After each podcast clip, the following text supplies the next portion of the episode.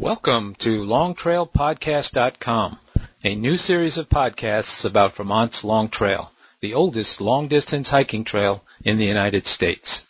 We are podcasting from Camp Rough and Tumble in Fayston, Vermont, our hiking home in the Green Mountains. I'm Rough, and my wife, who is also my hiking partner, is Tumble. Today we're in Montpelier, Vermont, and we're pleased to be talking with Mr. Brian Lindner. Brian is a historian, president of the Waterbury, Vermont Historical Society, board member of the Vermont Ski Museum, a ski instructor and patrolman for the Stowe Mountain Resort, an emergency medical technician, and founder and leader of the Waterbury, Vermont Backcountry Rescue Team. Hello, Brian, and welcome to LongTrailPodcast.com. Thank you for joining us today. Well, thanks. I'm glad to be here, and uh, sounds like a very worthy cause that you've got going. Well, we hope this is helpful to hikers.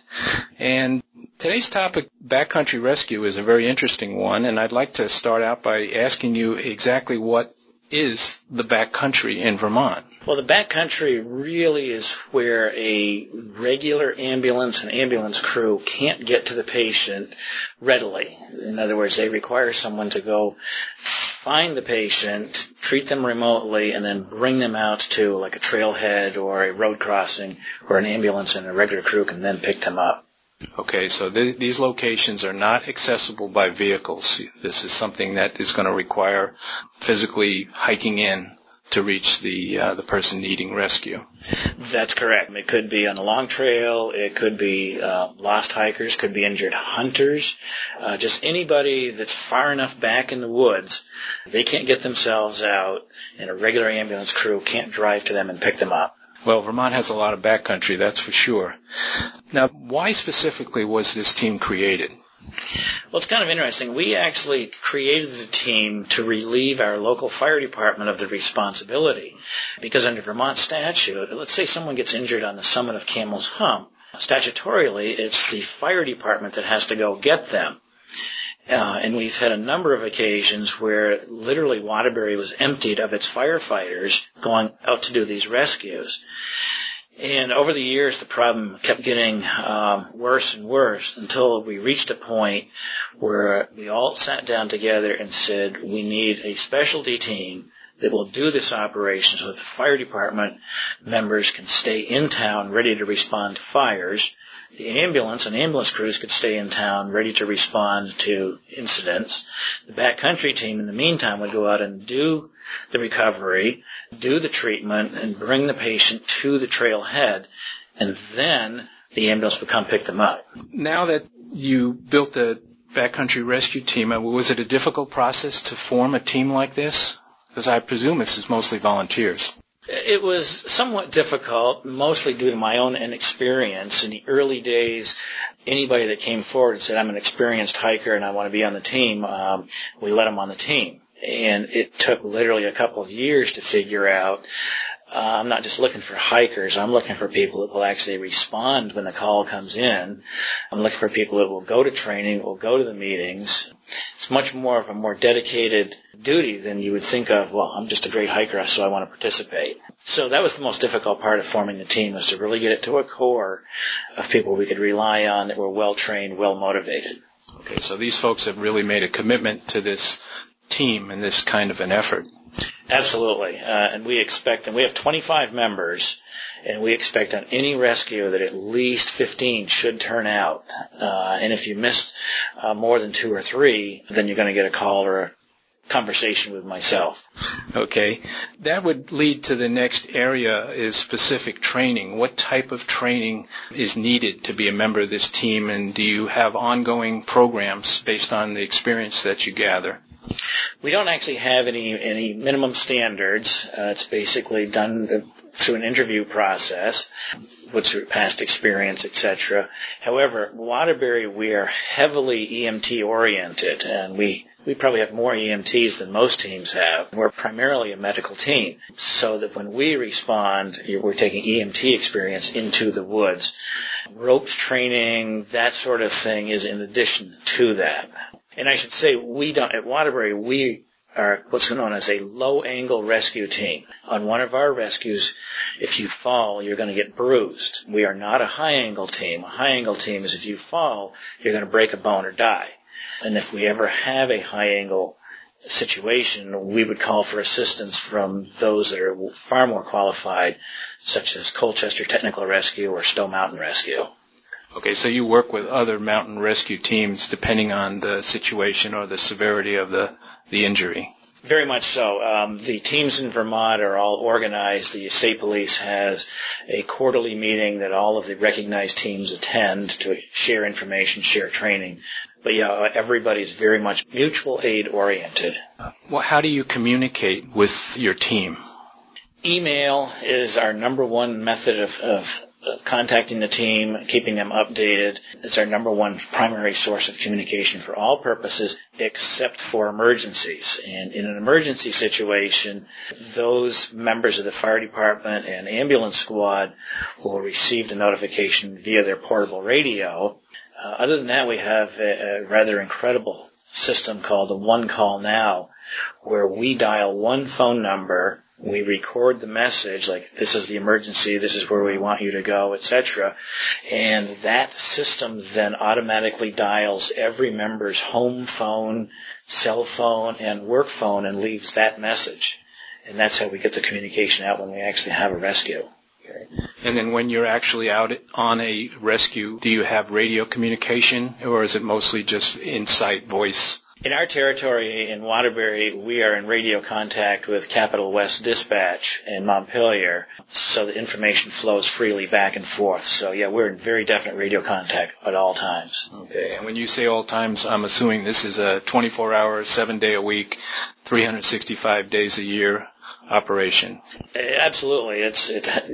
In fact, the vast bulk of our calls last year, I think we had 11 calls last year, nine of them came in around five, six o'clock in the afternoon or later, which is a problem for rescue teams because we've all been at work all day. Most of us have had our radios turned on all day.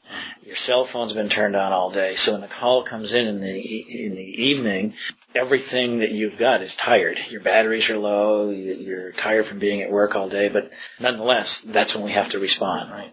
So if the majority of these calls came in around 5 or 6 p.m., we're talking darkness and that can be a challenge in itself. So could you tell us about some of the most challenging rescues that you've had over the past few years on the trail? Yeah, the most challenging ones are definitely the, uh, ones that come in at night or have to proceed at night because everybody has to work with headlamps. Uh, we had one that went for, I believe it was either 17 or 18 hours where all the rescuers spent the entire night trying to move the patient to a trailhead. Last year we had one where the patient's location wasn't even clear. So we literally had to find the patient first and then uh, get her out of the woods. And those rescues easily take 10 to 12 hours.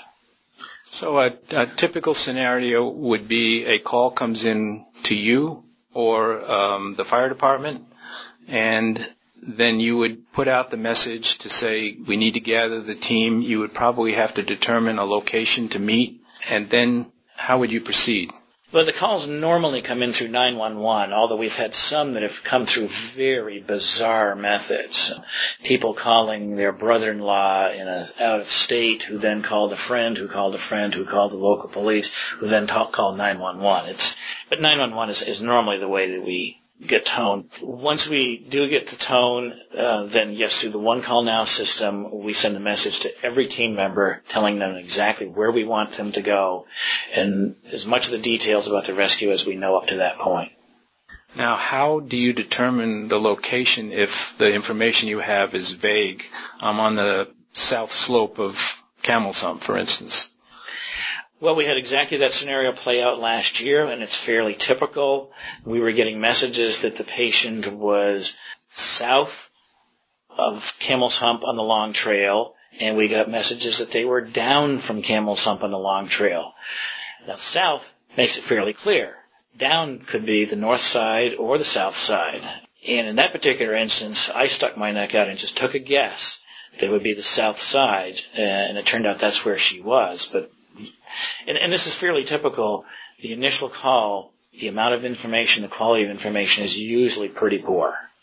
Okay, so uh, we're going to talk about things that would be more useful to a rescue team from the injured person or from the, the party with the injured person.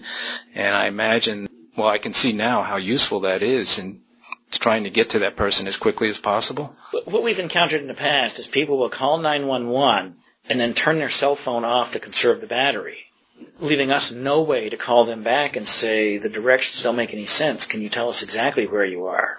That's been very, very frustrating. We had one case where the caller called 911, left very good information, but not enough. And when we went to call them back, we found out we had to have a private access code in order to make their cell phone even ring, which was very frustrating. So what people should do is, is call 911 if they can reach them on their cell phone, uh, leave a complete detailed message with as much information as the dispatcher wants or needs, but then leave your cell phone on so that we can call you if we need additional information or additional clarification. For example, is the patient taking medications. Did they take their medications? That can be key to, uh, to treatment that's going to be administered once we get on scene. Are there some guidelines um, for someone who's not well trained in first aid uh, to determine when they should actually make a call? I mean, should you be uh, on the safe side and always call if you have any doubts, or is it something that's not that clear? Well, it can be muddy, but generally, whatever appears to be reasonable and prudent, if, if you think you've got a problem, call 911, get the teams in motion, because you can always call them back and stop them. But get them going at the earliest possible moment. And it's, you, you just have to think, what is reasonable? Uh, I've, I've got a cut in my finger, I'm not going to call 911. I've got what could be a broken or sprained ankle, that person's immobile, you need to call. So it can vary, but in, in general, call, get the teams moving, and then if it has to change, it can change later. So use common sense, but never take a risk unnecessarily because you don't want the hassle of, of bringing in a rescue team. That's absolutely right. And, and the one thing we don't want people to do is delay and delay and delay and delay until things are so horribly bad that now we're encountering a big mess. Now we've got a huge problem. It's much better to call early than to wait until the problem is so bad that you absolutely need help at that point. Brian, how long does a rescue typically take compared to normal hike times? Oh, I would say on average, uh, a rescue will take four, five, six times the time that would normally take to do the hike. Our typical rescues run for many hours. I'd say on average it's somewhere between 6 and 12 hours to do a rescue from the time the call comes in until the patient is delivered to an ambulance. First of all, we have to get called out. We have to go get our gear. We have to get to the trailhead. We have to hike the mountain. So you're already one, two, three hours into it at that point, and then we've got to ascend to wherever the patient is. And that doesn't include figuring out where this patient is also. Usually we're doing that in the middle of all of this. We're on cell phones and on radios all trying to figure out, in some cases, where is the patient because we don't know. What other type of equipment do you carry? We take full first aid packs so that we can splint uh, fractured limbs. We take ice packs, chemical ice packs, chemical hot packs, pretty much anything that EMT would generally respond to as a first responder in the valley, we'll take up on the mountain also. We don't take things like oxygen because what are you going to do when your 20 pound oxygen tank runs out and you got six more hours of rescue to go? Some cases we do have a physician that responds with us and he actually will bring pain medications and administer those in the field to the patient, which makes their ride out much more comfortable, but that's the exception, not the rule. What is involved in extracting a patient from the backcountry? Well, the first thing is, in general, we shoot to get 20 to 25 rescuers. That's our minimum. You can do it with less, but it's very difficult. And the fewer you have, the longer it takes. And just by way of background on that, we had a rescue on Hunger Mountain a couple years ago. Myself and another EMT first responded. We reached the patient probably two and a half to three hours after she had called and she looked at us and said, where's your stretcher? And we said, well, ma'am, that's coming behind us for the next team. And she was astounded. She, she said, you mean isn't just the two of you going to carry me down? And that's a common misconception. So we need 20 to 25 people, and then we need what's known as a Stokes litter, which is a fiberglass stretcher essentially, or, or gurney. The patient goes into that, and then that attaches then to a framework that has a very large rubber wheel on it, like a giant uh, wheelbarrow wheel. And that's underneath the patient, and essentially you have three people on the left, three people on the right, one person following that's tied to the gurney, and you walk them down or roll them down the mountain. The problem there being is the wheel goes down the trail. The rescuers have to walk in the side because they can't get their feet into the trail, and that's one of the reasons it takes so long very often, or most often on these trails, we reach places where you have to actually do rope belays to lower them because the trail is so steep. You have to have a, a more efficient braking system. So we'll set up a belay and actually lower the uh, gurney with the wheel on it and the patient in it down over the steeper sections. Have you ever had to orchestrate an airlift um, directly from the scene of the accident? Uh, we have not in Waterbury. Uh, there was one on Camel's Hump back in the 1960s or 70s where the uh, Army National Guard lifted a patient off the ground. But in general, we do not have that capability in Vermont. It's kind of a misconception. Helicopter rescues in Vermont are very difficult to get, very difficult to organize in the backcountry. Now, if you got a patient at a parking lot, for example, different ballgame what you see on TV with people being lifted out of remote areas by helicopter, for all intents and purposes, does not exist in Vermont.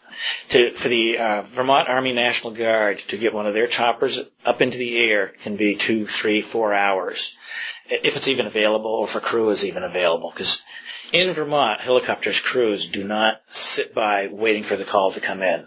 They have to be called out, get to the aircraft, and get in, get airborne. Okay, now that brings up the next concern, is there a cost involved to the rescued person? It depends on which team is doing the rescue. Some teams uh, absolutely do not charge. Uh, they are of the philosophy that if you do charge, people then will wait until the, the problem is so horrific that they have no choice. Other teams do charge a reasonable amount because they have co- costs that they have to cover for themselves, vehicles, equipment, etc. So it varies, but in general, they certainly, uh, in the history of Vermont, they have not proved to be unreasonable. As a hiker or as a person considering an outing in the backcountry, whether it's only for a day or it's a couple days, um, what would you say are the things that they ought to keep in mind before they set foot on the trail? Well, in, my book, the, the number one thing is adequate footwear. If you don't have adequate footwear, don't go into the woods. And then it's, beyond that, it really gets into common sense. Does it look like it's going to be stormy weather? Does it look like it's going to rain? Do you have enough fluids and water? In an emergency, can you spend the night because it's going to be several hours before any rescuer gets to you? It really boils down to common sense. I guess my own rule of thumb and the rule of thumb that we operate under at Waterbury Backcountry Rescue is no matter what the weather is, you have to be prepared to spend the night. You may not be comfortable with your gear, but you will at least survive to talk about it the next day. Uh, so when we go out on rescues, when it's 95 degrees out, we are all prepared to spend that night in the woods if we have to. Do you find or have you found instances where people are just totally unprepared and they had a, a misconception about what was uh, the kind of conditions they would encounter? We encounter that with great regularity. People that uh, are in flip-flops that left the base of the mountain in late afternoon, early evening with no flashlights, um, no fluids, no food, cotton t-shirts and cotton shorts, and feeling secure because they have their cell phone. So that that is a very definite problem, and that is a huge percentage of our rescues are those folks. Mentioning cell phone, uh, I know from my experience and Tumble's experience, we don't always uh, find ourselves in range of a cell phone signal. What would be the procedure in that case? Let's assume there are two individuals and one is injured on the trail. What would you do? Well, first of all, the rule should be that you always hike in threes, so that the injured person is obviously down, one person stays with, and the third then goes for help. uh, if you don't have cell phone. If there's just two of you, my recommendation is to always carry a notepad and something you can write with and write down exactly what the problem is and start handing them out to every hiker that comes through and asking them to get to a telephone. In the meantime, you stay with your partner because you know what's happened and you can provide that information to the rescuers when they arrive on scene. If all of that fails, then at some point you may have to leave your partner and go get help yourself. And I haven't encountered that, or we haven't encountered that, but I'm sure at some point it's going to play out. Okay, so rule number one, depending on the size of the party, have someone stay with the victim. However, you could get extreme enough that you would have to go for help if, if no one came along. That's correct. And we've actually had cases in Vermont where there were two hikers and the healthy one came out to get help and then they couldn't find the patient because he couldn't, he or she couldn't remember where they were. Do you feel that the signage at the trailheads and the kind of information that you find, for instance, in the Long Trail Guide uh, or could obtain at the Green Mountain Club, is it adequate enough in this area, or could there be some um, additional information provided right at the beginning of hikes? Well, you could always have more signage, but then it comes down to a matter of practicality and expense. Uh, I think the Green Mountain Club has done an amazing job with getting up as much signage as they have. Would we like to see more? Certainly, but someone's going to have to pay for it, which might make a, you know, if someone wants to donate money to the Green Mountain Club, they could say, hey, a sign needs to be placed here, uh, and I would fund it for you. Uh, but in general, I think they've done a very good job throughout the whole state. And also there are caretakers posted at various places along the trail. That's correct. And we found uh, last year, for example, the crew that was on Camel's Hump was exceptionally helpful. We'd still be up there, I think, doing some rescues if it hadn't been for their assistance. They uh, very well trained, very well dedicated, and an absolute asset to the Long Trail and the Green Mountain Club to have them up there. They're an absolute wealth of knowledge. And they, for example, they will know which areas of the mountain do and don't have cell phone coverage. Just for rescue purposes, that's come in very handy. A person planning a hike and which would include, say, young children or teenagers or even seniors. Are there any special considerations that you would advise people to keep in mind before setting out? Just good common sense. Um, we have encountered some circumstances where uh, young parents had children that they were forcing to hike, and the kids were crying and upset. And our recommendation, obviously, is stop. Don't force the kid to do it because you're just asking for trouble, and you're turning the kid off to future hiking. As far as seniors go, we see a lot of them out hiking, and for the most part, I'd say they're pretty well thought out and well equipped, and I don't see that as an issue. I hope to be doing it when I'm a lot more senior than I am today. Okay, now we do encounter some groups, mostly young people who are out without hats or without any water, certainly not with hiking poles, and they're tending to leap down rocks and, you know, it's a good time for them. I was there. I did it myself at one time, but then I grew up. um, yeah, they, just, everybody needs to be prepared, and I think the, the bottom line rule is you have to be prepared to spend the night, even if you're not going to be comfortable. You know, have matches, have flashlights, have fluids, have warm, dry clothing, some form of shelter, uh, just good common sense. But yeah, as far as the kids bouncing up and down the rocks, it's going to happen. It's always happened, and I don't see that changing have you always been successful with the rescues?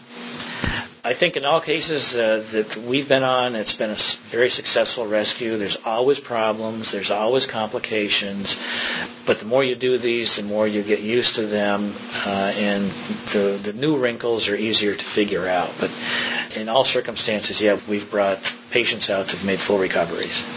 Well, Brian, you've provided us with a wealth of information about what your team does and some things to keep in mind in the backcountry, and uh, I do appreciate that. It's really been great chatting with you. Um, I usually end podcasts by saying things like, we hope to see you on the trail. Uh, and in your case, I'll add only if absolutely necessary. So thanks very much.